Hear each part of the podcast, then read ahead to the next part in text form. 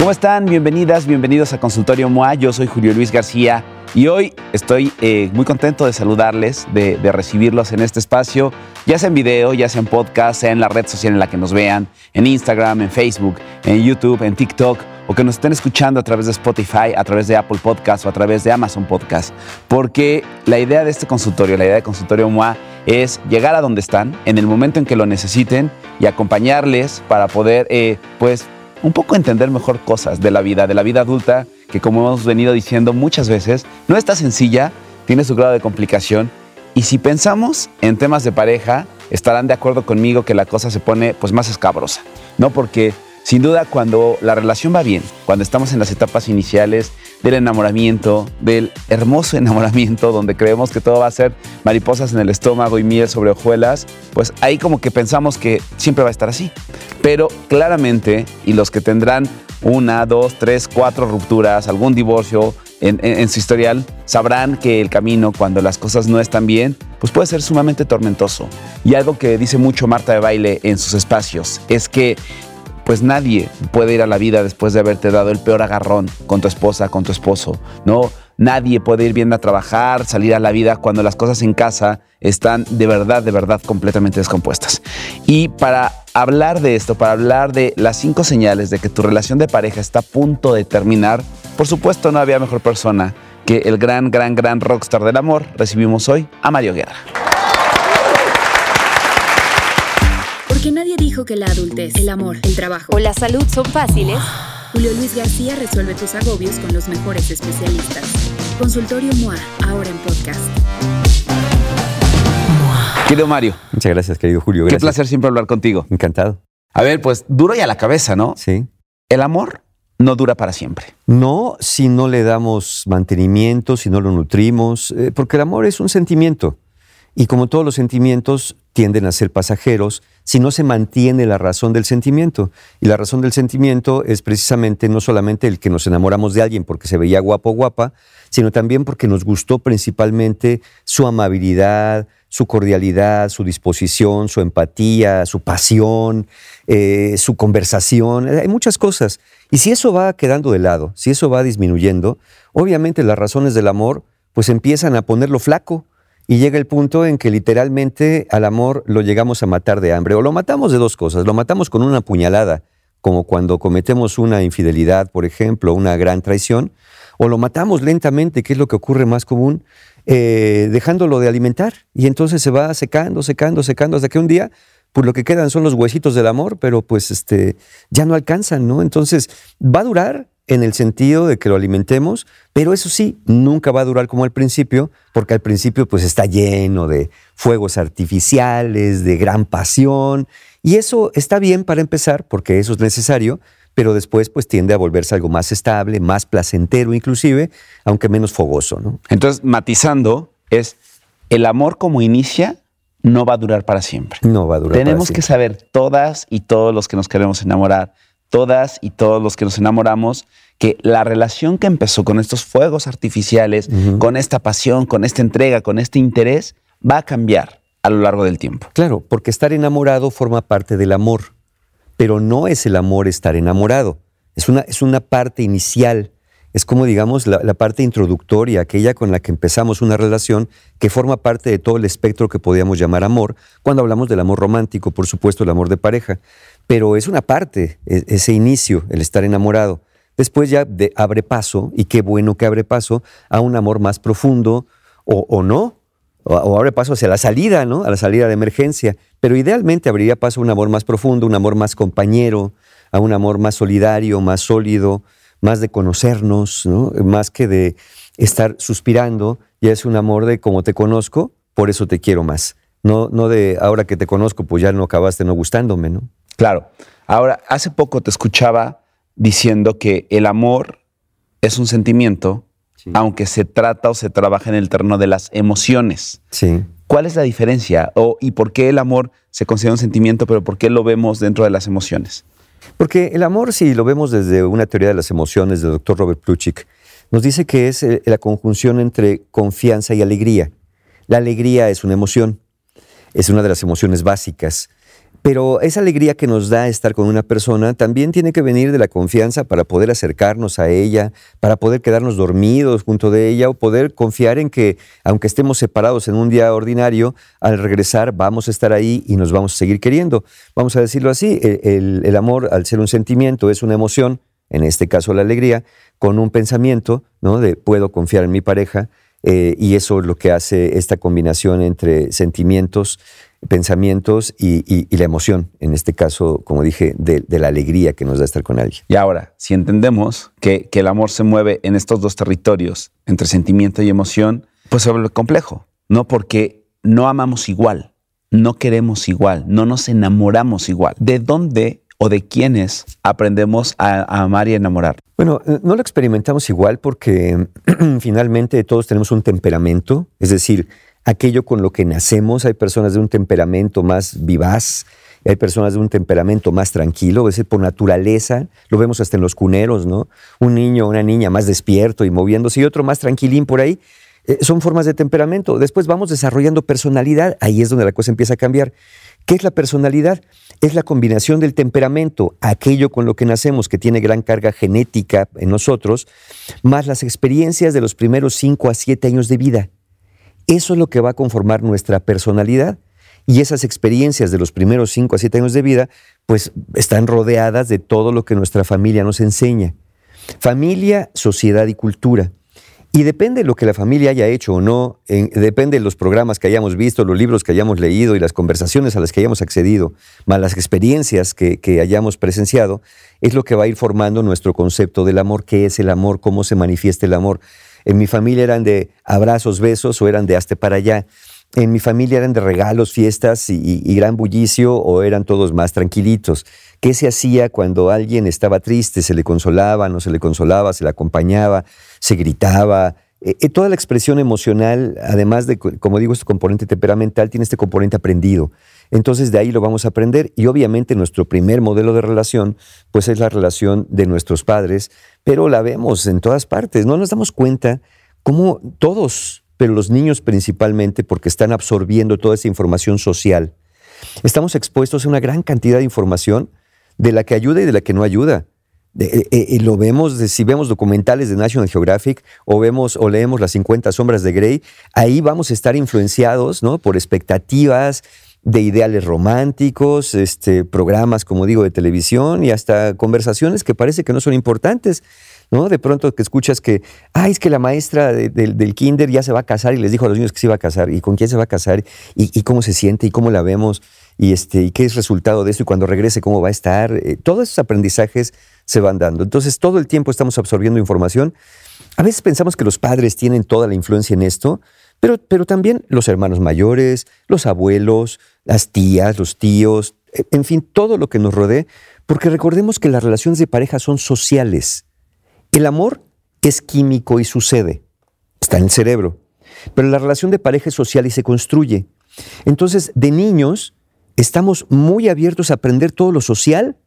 ¿Por qué? Porque pues, es vital encajar en un mundo donde, a ver cómo, cómo funciona esto. Entonces, por eso lo que vamos viendo lo vamos aprendiendo, lo sabemos perfecto. Un niño aprende más de lo que ve que de lo que le dices.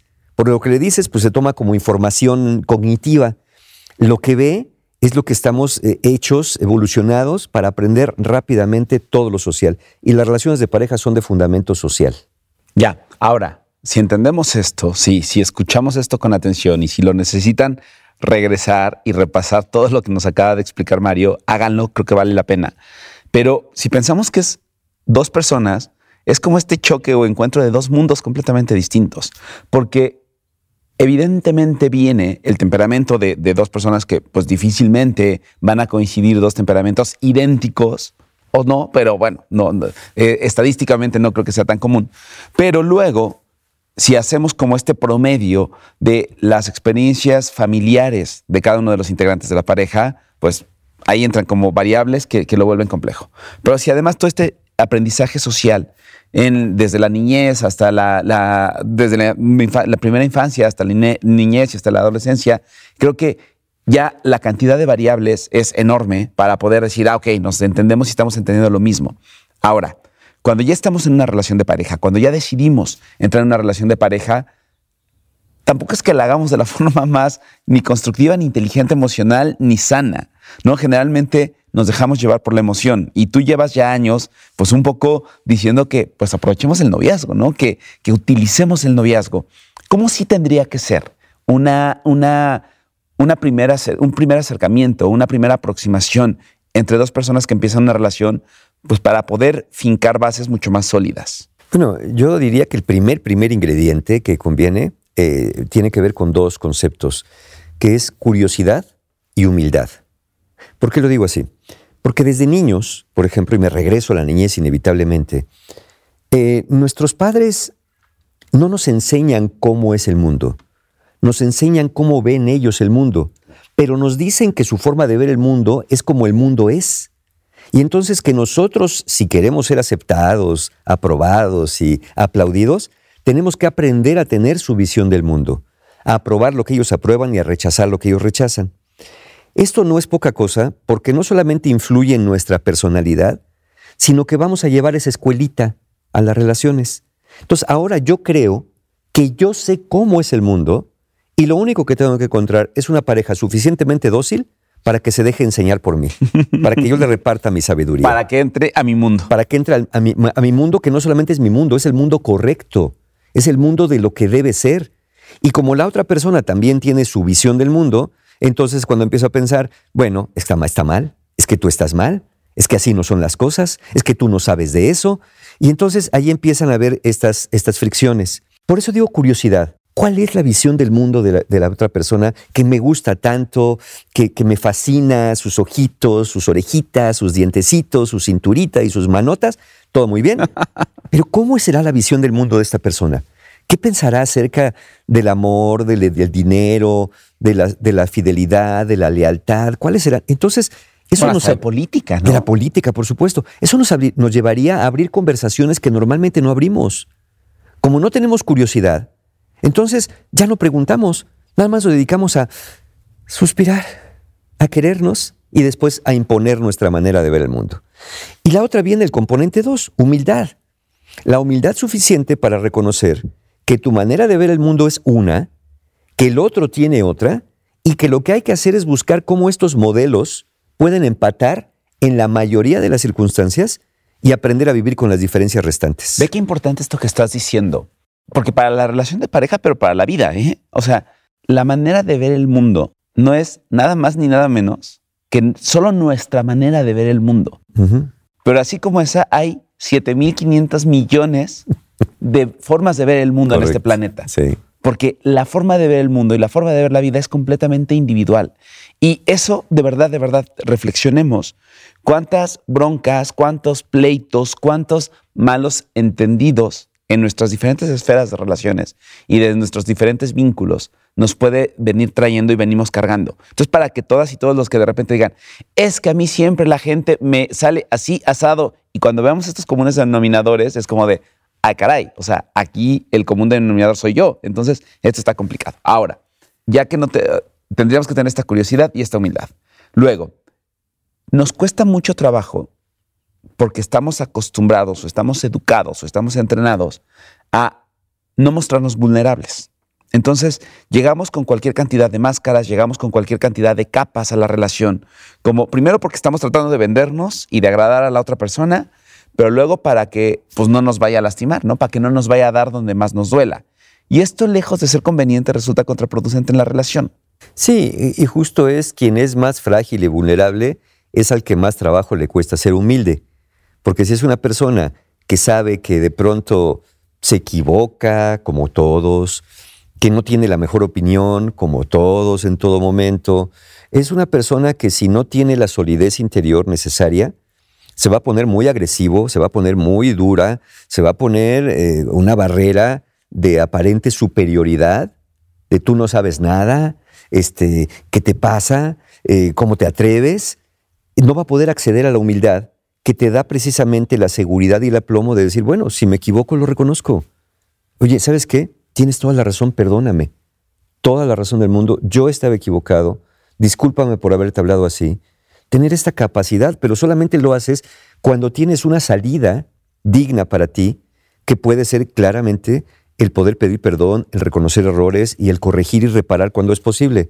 Cuando no, cuando tu identidad está en juego, cuando desarrollaste una personalidad frágil, una autoestima no muy buena eh, y una gran vulnerabilidad que donde no te puedes permitir ni cometer errores, porque también eso lo aprendimos en la infancia, en la niñez. Te vuelves una persona muy, muy rígida, muy autoritaria, pero todo es producto de esa ansiedad que se siente de cómo, cómo van a pensar que yo estoy mal. Yo tengo que demostrar al otro y si te tengo que demostrar aplastándolo, lo voy a aplastar. Ahí es donde la cosa no combina con el amor. Porque pues estás, estás pensando en ti y en lo que tú quieres y no estás pensando en cómo estás afectando al otro con tu aparente distribución de la sabiduría universal que, que sostienes tener. Y que todos, mira, es muy normal que todos creamos que tenemos la razón, si no, no diríamos nada. Pero también hay que ser capaces de reconocer que no siempre la vamos a tener y que más frecuentemente de lo que nos gustaría admitirlo, vamos a estar equivocados. Qué fuerte, porque sí, o sea, tal parece que estamos acostumbrados a que entre menos nos equivoquemos, entre menos nos ganen una discusión, un argumento, lo que sea, somos mejores. Entonces, claramente todos estamos peleando y buscando esto. Hay otro componente que me parece súper importante y ahorita evidentemente vamos a entrar a las cinco señales de que tu relación está terminando y no te has dado cuenta, eh, porque sé que es lo que están esperando y sé que es lo que estamos queriendo escuchar y ver aquí. Pero hay otro componente que... que se escucha frecuentemente en las relaciones de pareja y que de repente lo vemos como si fuera la peste, pero es pues algo que va a pasar siempre, que es una relación rutinaria, que las relaciones se vuelvan rutinarias. Pareciera que una gran amenaza de cualquier relación de pareja es que entres en una rutina, pero claramente todos tenemos una rutina, ¿no? Nuestras vidas son rutinarias, por mucha emoción que le querramos meter. Este... ¿Cómo funciona la rutina en la relación de pareja? ¿Y cuándo esta rutina se puede volver un problema o se puede volver como parte de una solidez, de, una fi- de, de, de, de tener una relación más firme? Eh, lo dijiste muy bien. Todos tenemos vidas increíblemente rutinarias. Acéptenlo. Sí, y no por eso nos andamos eh, yendo a un monasterio ni aventando el bungee para despertar nuestras emociones cada día de cada semana. El problema no es la rutina en las relaciones de pareja, sino hay otro componente que es ir perdiendo como la esperanza en la relación, como queriendo algo que no está sucediendo, pero que no pedimos con claridad, porque esa es otra, ¿no? ¿A poco no, no es bien común, por ejemplo, estás en una fiesta, en una reunión, y están repartiendo bocadillos que te encantaron los bocadillos, ¿no? Y pasa el mesero por ahí con la charola y agarraste uno, agarraste dos, y de repente dices, ay, es que está bien bueno esos de jamón serrano, ahorita me voy a echar otro, pero pues ya viste que ya no hay. Y de repente ves la charola por allá que queda uno. Lo ves y dices, ¿y me acercaré? No me acercaré. No, pero si me acerco van a decir que soy un muerto de hambre. No, pero estaba bien bueno. Además ya nadie lo quiere. Y ahí vas caminando hacia la charola, a punto de agarrarlo cuando alguien lo agarra antes que tú. Y entonces te dice, ay, perdón, ¿lo querías? No, no, no. No, si lo iba a quitar porque pues ya estaba ahí secándose. No, la verdad que no lo quería. En lugar de decir, iba a mosquear. Sí, en lugar de decir, sí, sí quería. Porque este parece que este querer también nos pone vulnerables. Entonces, a veces, ¿cuántas personas no me han dicho en terapia todo lo que quieren, todo lo que les gustaría de su relación? Y no son grandes novedades ni cosas súper excitantes para romper la rutina, sino son cosas básicas. Que me abrace más, que me diga cosas bonitas, que, que, que nos veamos más, que platiquemos, que salgamos al cine y que cuando salgamos al cine no acabemos peleando porque quién, quién dice que la película es mejor y quién no. Ahora sí que quién es más cinéfilo que el otro. Que eh, me ponga atención. Exacto. Y, y es cuando yo les digo, a ver, todo esto que me estás diciendo a mí, ¿tu pareja ya lo sabe? La respuesta es, sí, claro. No, no, a ver, ¿se lo has dicho? No, bueno, es que deberías saberlo. Ah, no, no, espérate. O es que es obvio, ¿no? Sí, es obvio. No, ¿se lo has dicho? No. ¿Por qué no? Se quedan pensando y dicen, no, porque tengo miedo de dos cosas. Una, que si sabe lo que quiero, sepa cuáles son mis puntos vulnerables. Y entonces lo retire. Y ahí me lastime. Claro. O la otra, que me ignore. Que no me haga caso. Porque hay personas que me han dicho, Mario, se lo he pedido por años. O me dice que sí y no acaba pasando nada, o francamente se sale por la tangente y, no, y ni siquiera me sigue la conversación. Entonces... a confianza y alegría. Lo que hace la rutina aparente, lo que realmente es, es una pérdida de la confianza. Y como pierdo la confianza, empiezo a perder la esperanza. Y como empiezo a perder la esperanza, pues es como estar en la sala de espera de algún lugar sin saber cuándo te van a atender. Por años, esperando, esperando, esperando, pues claramente te aburres. Y aunque estuvieras en el consultorio del mejor doctor, si ya pasaron tres años y no te atienden, ¿sabes qué? Yo ya me voy. Yo ya no quiero estar aquí. Entonces, no es tanto la rutina, sino tal vez tengamos que pensar en la rutina como resultado de la pérdida de la confianza y la pérdida de la esperanza, que hace que ya nada más naveguemos en piloto automático, porque nuestras peticiones no han sido escuchadas, no han sido entendidas y tampoco han sido claramente expresadas. Totalmente. Y de ahí creo que vale la pena que ya que tenemos como esta plataforma de inicio clara, un poco en cuanto a los componentes, primero de cómo aprendemos a amar, de cómo nos enamoramos, de cómo es esta primera aproximación. Ahora sí, vamos a ver cuáles son las señales. Hay señales como universales de que una relación está terminando.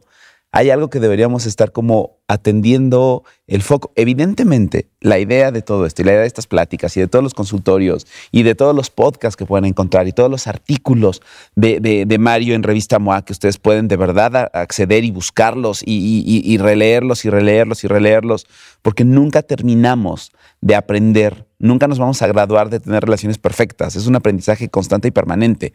Pero la idea de esto es que no tengamos que llegar a las amenazas de que nuestra relación está terminando para ponernos o aplicarnos o mejorarla o tratar de trabajar en ella. Pero hay señales que, nos, que sí nos están hablando de que una relación ya está llegando a su etapa final.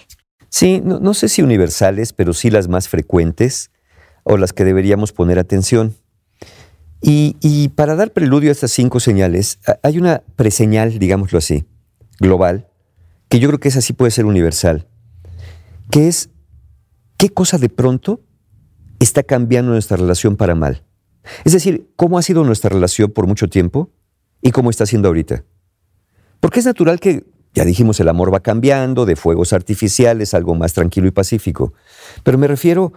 Mi pareja tiene un tiempo para acá que está muy hostil conmigo, muy retirada de mí, ya de pronto no habla, ya de pronto no cuenta. Es decir, un cambio significativo, notorio, donde no hay una causa aparente, porque puede haber una causa aparente si está pasando por una crisis económica, por la enfermedad de un ser querido, o lamentablemente por la muerte de un hijo. Bueno, hay, hay, claramente hay una causa por la cual la, la dinámica de la relación puede estar cambiando, pero que no se perciba una causa aparente. Es decir, nuestra vida sigue, pero algo está pasando entre nosotros, que es muy diferente, que nunca había pasado y que no parece ser para bien. Esa sería como el pri- la primera señal de alarma. Ahora, englobado en esto, vamos a ver estas cinco señales. La primera señal, que esa es interna, y, y ojo con esto, ¿eh? No siempre percibes la señal en el otro. La percibirías si conversaran más y pu- empezaran a preguntar, oye, ¿cómo te estás sintiendo? Sí, ¿qué te está pasando con esto? ¿Qué te está pasando? La primera señal es la frustración. La frustración viene de hacer muchos esfuerzos con muy pocos resultados. Es decir, que no entiendas a tu pareja o que tú sientas que tu pareja no te entiende a ti. Que te cueste mucho trabajo comunicar algo, que te cueste mucho trabajo darte a entender, que te cueste mucho trabajo entender y poder predecir a tu pareja. Como por ejemplo dices, es que yo ya no sé qué le va a gustar. O sea, le digo una cosa y, y está contento, contenta. Pero luego le vuelvo a decir lo mismo la siguiente semana y ya montó en pantera. Este, de pronto está muy sonriente y muy amable, pero al minuto siguiente ya me hizo una crítica, ya me contestó mal, ya no me habla. Es decir, este, este no poder predecir, este, este hacer esfuerzos, saber cómo le llego, es muy frustrante y esa sería una primera señal. Sentirte frustrado en la relación, porque eso es lo que hace la relación difícil de llevar. Algo, uno de los componentes de una buena relación de pareja es que sea fácil de entender, que obtengas grandes beneficios con, con poca inversión. Es decir, que, que los dos tratemos de dar lo mejor de nosotros y poder hacer que la relación sea fluida. Cuando la relación no fluye, cuando te digo no puedes predecir o no puedes anticipar o, o hay grandes cambios de humor y temperamento, o dices, es que ya le expliqué y no me doy a entender. Le lo digo, me dice que sí, pero no funciona nada. Esa sería la primera señal. El sentimiento de estar frustrado. Esto que dices, ¿sabes qué? Con un amigo o una amiga, ya no sé cómo decirle a mi pareja las cosas. Y esto puede venir como en distintos terrenos, ¿no? O sea, puede ter, tener que ver con la educación de los hijos, puede tener que ver con eh, ponerse de acuerdo para arreglos y mantenimiento y quehaceres de la casa, puede tener que ver en el terreno sexual, o sea, puede tener muchas esferas, esta frustración, este, esta falta de encontrar como...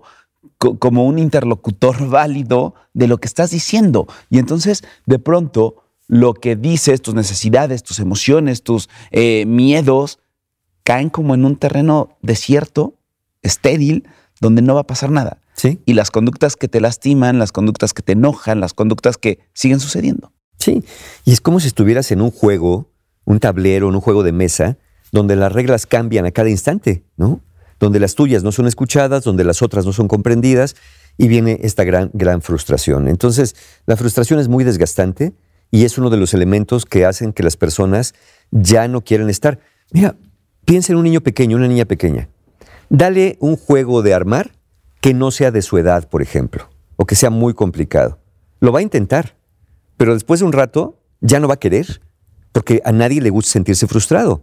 No, es normal que los niños o las niñas quieran jugar más en aquello que son buenos, en aquello que se pueden desempeñar mejor.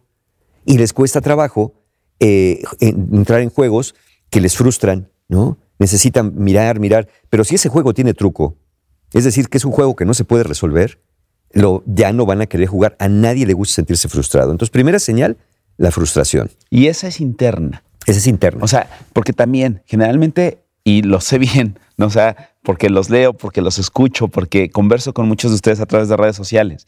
Y sé que de repente estamos esperando que las señales vengan del otro. O sea, que creemos que este tipo de temas abordados nos va a decir, ah, sí, tengo que observar en mi pareja tal y cual cosa para identificarlo. No, no, no. Al primero que tenemos que voltear a ver es a nosotros mismos. Uh-huh. Al primero que tenemos que prestarle atención es a lo que cada uno de nosotros está sintiendo para identificar si la relación está en este terreno. Sí. Ahora, ¿quieren ver la frustración por fuera? Que tampoco es imposible no verla. Fíjense si su pareja les dice, ¿sabes qué? Ya mejor no te digo nada. No, ¿sabes qué? Ah, ya déjalo así. No, ya, ya, sí. No, pero dime, no, no, ya no. Esa es la frustración. Este famoso ceder por cansancio. Exacto. Esa es la frustración. Por eso cedes por cansancio. Ay, mira, ya. Así déjalo ya. Ya está, ya. No, no tiene caso. No tiene caso, así ya déjalo. No importa. Son las señales visibles de la frustración del otro. Entonces, uno está muy feliz con que, ay, bueno, ya, ya me dijo que así lo dejáramos. No. Sí, me salí con la mía. Serían ¿no? las señales de alarma que dicen, adentro está pasando algo, que llevan a esta persona allá, mira. Sí, ya solté. Ya, ya tiré solté. los brazos, ya tiré la toalla. Esa es la frustración, ¿no? Okay. Entonces, okay. ese es. Segundo. Segundo. De pronto, parece que cualquier lugar, cualquier cosa, es mejor que estar con tu pareja. Tenía una paciente hace muchos años que me decía, Mario, amo los viernes de quincena. Y yo, ¿por qué te pagan? Me decía, no, además. Porque normalmente en un día ordinario, del trabajo a la casa hago veinte minutos en el tráfico. Los viernes de quincena hago hasta dos horas en el tráfico. Y no sabes qué delicia. Voy oyendo mi música, ya pasé a comprarme mi, mi frappuccino delicioso, este, voy fumando mi cigarrito porque a ella le gustaba fumar, Este, voy feliz de la vida, haciendo lo que quiera. De repente hablo con una amiga por teléfono, estamos risa y risa. Ya cuando llego a la casa, agarro aire y digo, vas para adentro.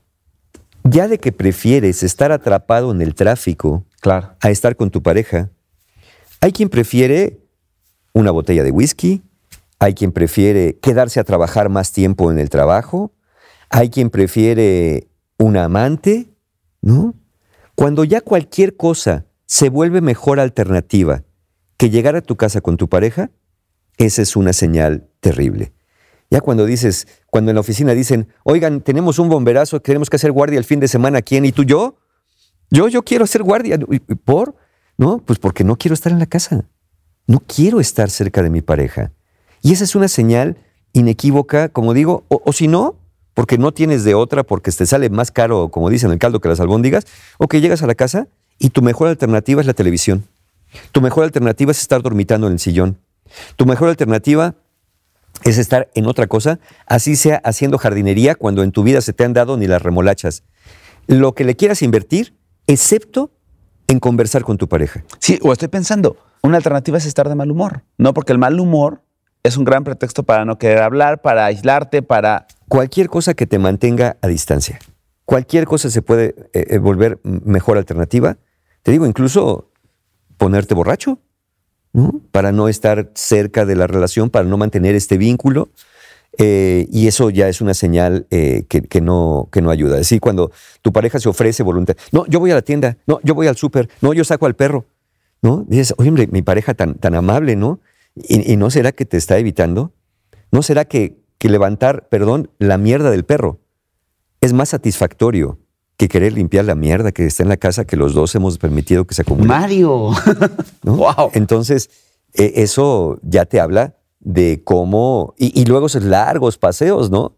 Ya hasta el perro dice, ya vámonos a la casa, no seas ya así. Ya me cansé. Ya ¿no? me cansé y tú, no, espérate, tenemos que ir caminando. Si nos faltan diez kilómetros más. Claro, ¿por qué? Porque entonces vas, vas quemando tiempo, vas consumiendo tiempo en otras actividades, en otras cosas, para que ya el remanente sea, bueno, pues ya cenemos y vámonos a dormir, ¿no? Porque estamos cansados. Esa sería como la segunda señal. Cualquier cosa, cualquier actividad se vuelve mejor alternativa que estar con tu pareja. Y seguramente aquí ya sacamos los Kleenex y ya, ya, ya tragamos saliva más de dos veces, porque esta sí es algo que podemos, es algo que podemos identificar en nosotros mismos o en nuestra pareja, ¿no? Entonces, creo que ahí sí, ahí podemos espejearnos o también puede, puede darnos como una lectura mucho más clara de qué está pasando con, con nuestra pareja. Ok, vamos con la tercera. La tercera, ya no le inviertes a la relación. Ya no le inviertes desde cuestiones económicas, ¿no? ¿Para qué le voy a echar dinero bueno al malo? Hay el departamento que se vaya deteriorando como pueda, pero yo ya no lo voy a invertir. Ya no le inviertes emocionalmente. Ya no, ya no piensas a futuro en un nosotros. Ya no estás como tratando de solucionar, arreglar. Es justo cuando ya te dice tu pareja, vamos a terapia. No. No, no, no, eso es todo. Oye, leamos este libro, escuchemos este podcast, veamos este... No, no, ya no le quieres invertir. Porque sientes que invertir de tu tiempo y de tu vida en eso no va a llevarte a ninguna parte porque ya, vamos a la primera señal, la frustración, ya viste que hagas lo que hagas, no hay una diferencia. Ya no quieres estar, con la segunda señal de ya no quieres estar. Entonces en esta, pues ya no le inviertes, ya no platicas, ya no compartes, ya no cuentas lo que te pasa de tu mundo interior, ya no, ya no le das más información a tu pareja, ni le preguntas información, no te quieres enterar, porque no te quieres involucrar, porque si te involucras tienes que invertirle en consolar, en platicar, en ofrecer soluciones, en ser empático o empática, ya no le quieres invertir. Entonces, ¿qué haces? Pues dices, mira, pues ya lo que le invertí, ya lo doy a fondo perdido, pero no, no voy a dar más de mí. Y ya no voy a más de, dar de mí porque justamente lo que doy siento que se pierde, siento que se va a un agujero negro.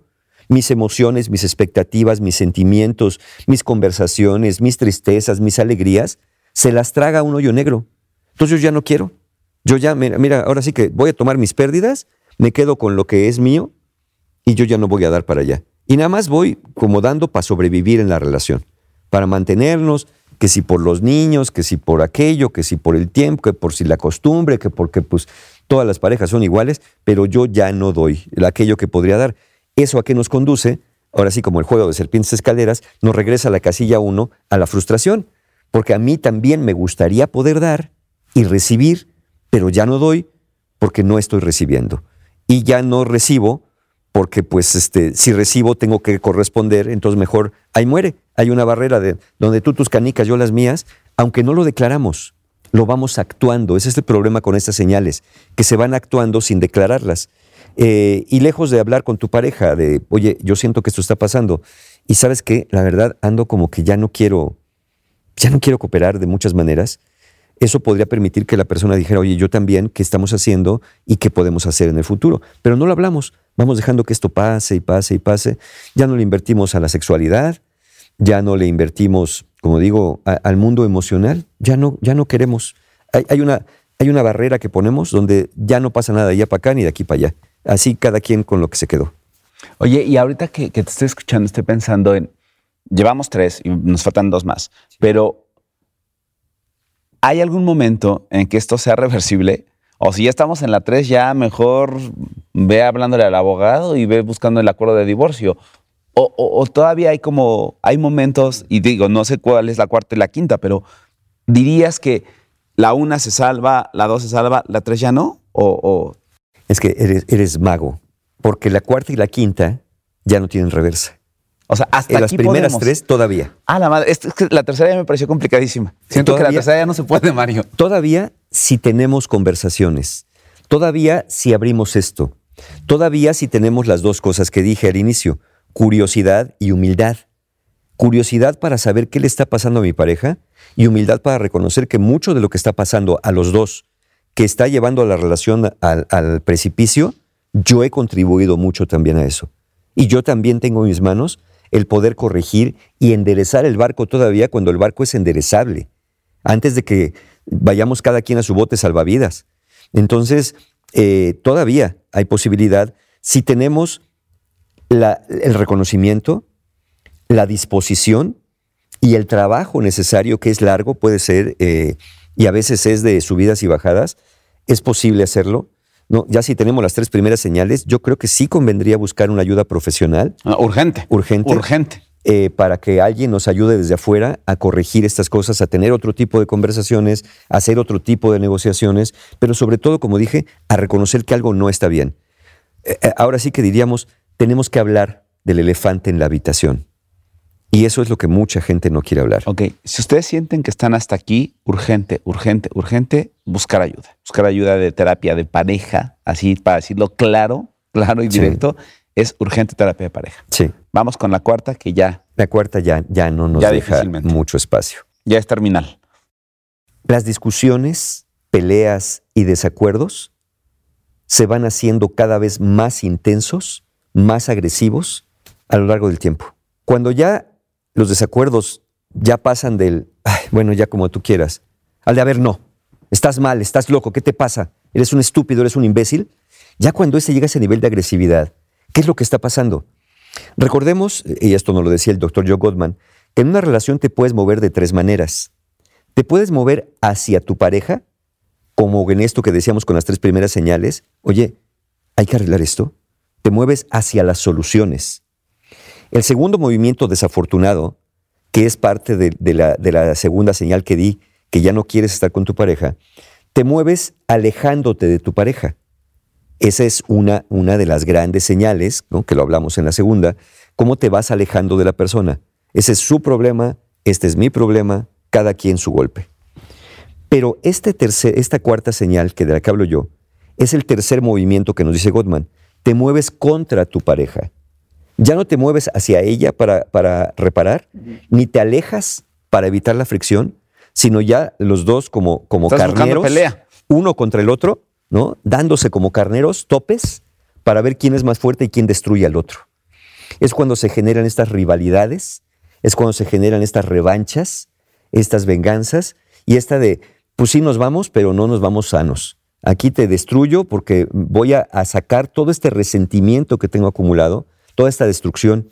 Entonces, la, la cuarta señal es, si ustedes ven que los conflictos, agresiones, violencia verbal, no verbal, económica, sexual, manipulatoria, está siendo cada vez más aguda y que tú también tienes que subir el tono para poder defenderte, es una de las peores señales que pueden ver. Un conflicto que no se repara y que no hay voluntad ni disposición de reparar, y lo que hay es el interés de destruir al otro, de aplastarlo, para demostrarle, mira, yo tenía la razón, aquí mando yo, yo sabía, tú no eres nadie, tú no eres nada. Eso es de lo más desafortunado, porque están moviéndose uno contra el otro. Y ahí, ahí creo que tiene que ser profundamente individual y profundamente reflexivo, ¿no? O sea, si alguno, alguna de nosotros está en un momento donde ya más de una vez ha pensado, a este me lo voy a chingar, a esta me la voy a chingar, sí. Ya no es buena idea estar ahí. No, ya no es buena idea. Y ahí, y ahí como tú bien recomendaste, si con las tres primeras señales es, es importante buscar terapia de pareja, si están en esta cuarta, lo importante es buscar terapia individual. Porque tú también, uno de los dos, pero cada uno, está contribuyendo a ese nivel de agresividad. ¿Por qué? Porque es esta... Esta, esta escalada eh, competitiva.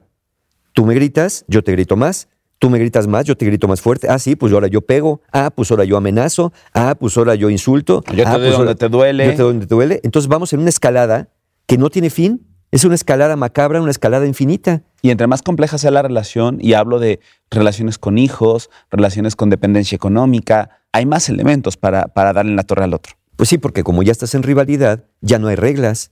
Y ya no importa sobre qué tengas que pasar para poder aplastar al otro.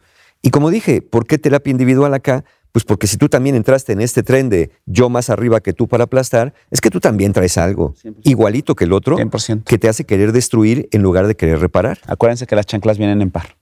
No, o sea, nunca vas a encontrar una chancla de mercado con un zapato Lobután precioso. Sí, sí, seguramente los dos tienen rasgos de personalidad oscura que los llevan a esos niveles de agresión, de manipulación y de, y de, pues de imposición violenta, te lo debemos decir así, de imposición violenta para demostrar al otro que yo mando o que yo tengo la razón en esta relación. Es que tengo pavor de preguntarte la quinta, pero pues vas. Ay, la quinta es la más desesperanzadora. Y esa sí es totalmente interna. Cuando fantaseas tu vida en otra parte, con otra pareja o tú solo. Se puede parecer a la anterior de ya no quiero estar con mi pareja, por eso voy a pasear al perro por diez horas. Pero en esa, al final, regresas. En esta, puedes estar físicamente presente, pero tu corazón y tu mente ya están pensando cómo será tu vida cuando ya no estés en esta relación. Y, este, y esta señal puede durar años, años fantaseando, pero un día voy a ir a las pirámides de Egipto, pero cuando vaya voy a estar ahí. Y, y en ese viaje imaginario no está tu pareja, ¿eh? Hay amigos, hay otra pareja, estás tú solo con tu guía de turistas egipcio, pero tu pareja no aparece en esas, vamos a decirlo, en ese álbum de fotos del futuro, tu pareja no aparece. Empiezas a pensar cómo será levantarse cada mañana sin pelear. Dormir en el centro de la cama estirado, ¿no? Empiezas a pensar cómo será tener una vida donde no tengas que estar dando explicaciones, rindiendo cuentas, o peleando, o, o, o, ten, o teniendo estas fricciones. ¿Cómo será una vida en paz, feliz y satisfactoria? Empiezas a fantasear con una vida afuera de la vida que tienes. Y eso es quizá la peor señal y la más irreparable de todas. Porque con las anteriores todavía decías, bueno, me lleva el diablo, ya no quiero estar, pero bueno, a ver, vamos a echar. Mi paciente que decía, bueno, agarro aire y voy para adentro. Pero agarro aire y todavía, todavía regreso. Todavía regreso y tenemos momentos. Pero aquí ya te fuiste. Y te fuiste hace años. Si estás de cuerpo presente, nada más. Ya, ya nada más está el bulto, pero tú ya no estás y ya no quieres estar, y ya tienes un plan muy definido de cómo va a ser tu vida sin esta persona. Aunque al final igual no se da, pero tú la tienes en la fantasía. Estás fantaseando continuamente, estás en la regadera, estás haciéndote tu café, estás camino a la oficina, y lo que domina tu pensamiento cotidiano es cómo será mi vida sin estar en esta relación de pareja. ¿Cómo será cuando ya me divorcie?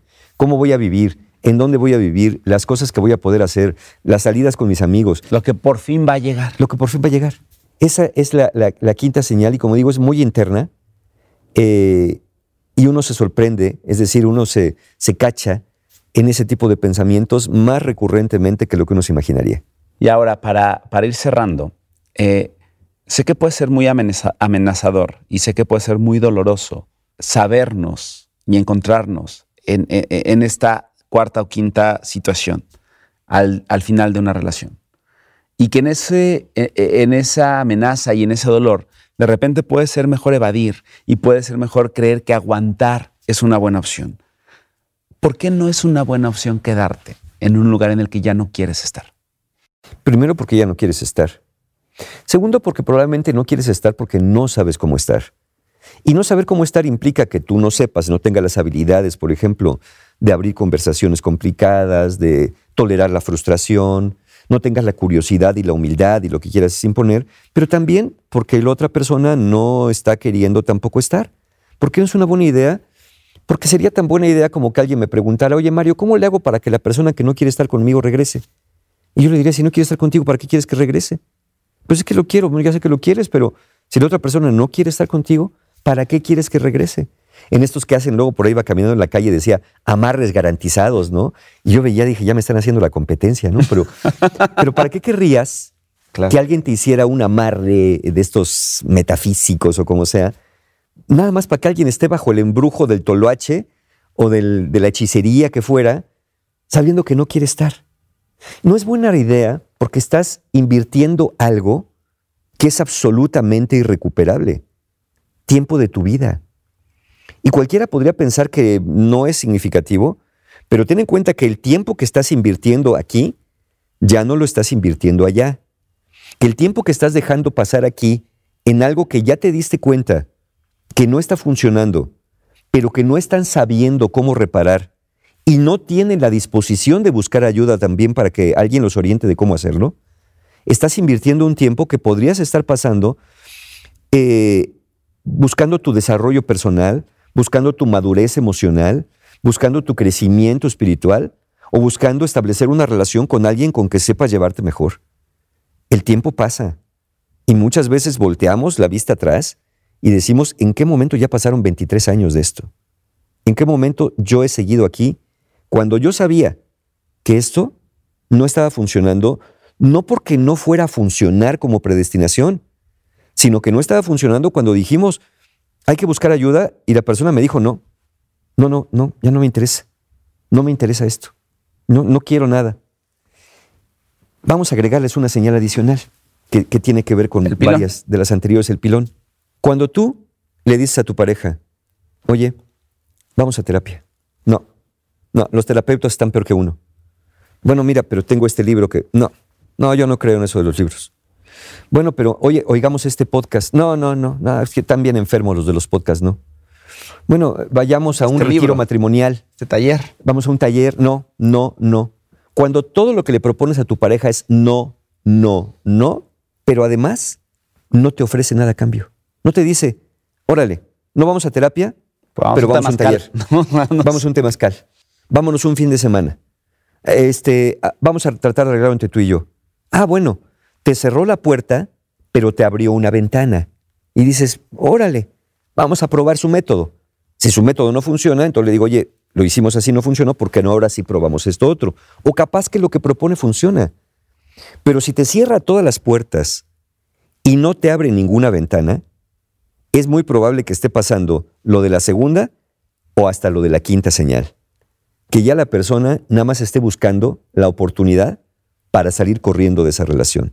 Si es la segunda señal, con, con reparación si hablamos del tema, y si es la quinta, ya, ya la persona ya se fue, ¿eh? Y ya lo mejor es no ponerle trancas en la puerta, sino decir, pues mira, vamos a abrir la puerta y a prender la luz como en antro, porque esto, la fiesta ya se acabó. Y te, y te va a dañar porque va a querer irse. Y me quedo con esto que dices. Cada día que pasa, cada mes que pasa, cada año que pasa, no nos estamos haciendo más jóvenes, ¿eh? Y el tiempo tenemos que más tenemos oportunidades. Para tener oportunidades y construir vínculos más sanos, vínculos más profundos y vínculos más amorosos, se está reduciendo. Entonces, es por, la, por, por, por cada quien, es por cada uno.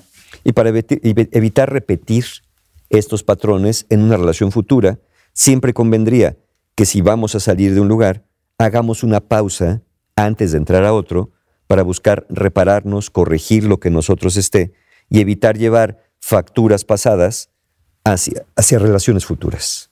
¿Qué tal? ¿Qué tal? Porque estas cinco razones era, o estas cinco señales eran, eran importantes conocerlas. Del otro lado de la tristeza es tu nuevo libro, sí, que encuentran en todos lados. ¿Qué hay en tu nuevo libro, Mario? Es un libro que ya me debía yo desde hace muchos años, porque es un libro que habla de pérdida y de duelo por la muerte de un ser querido.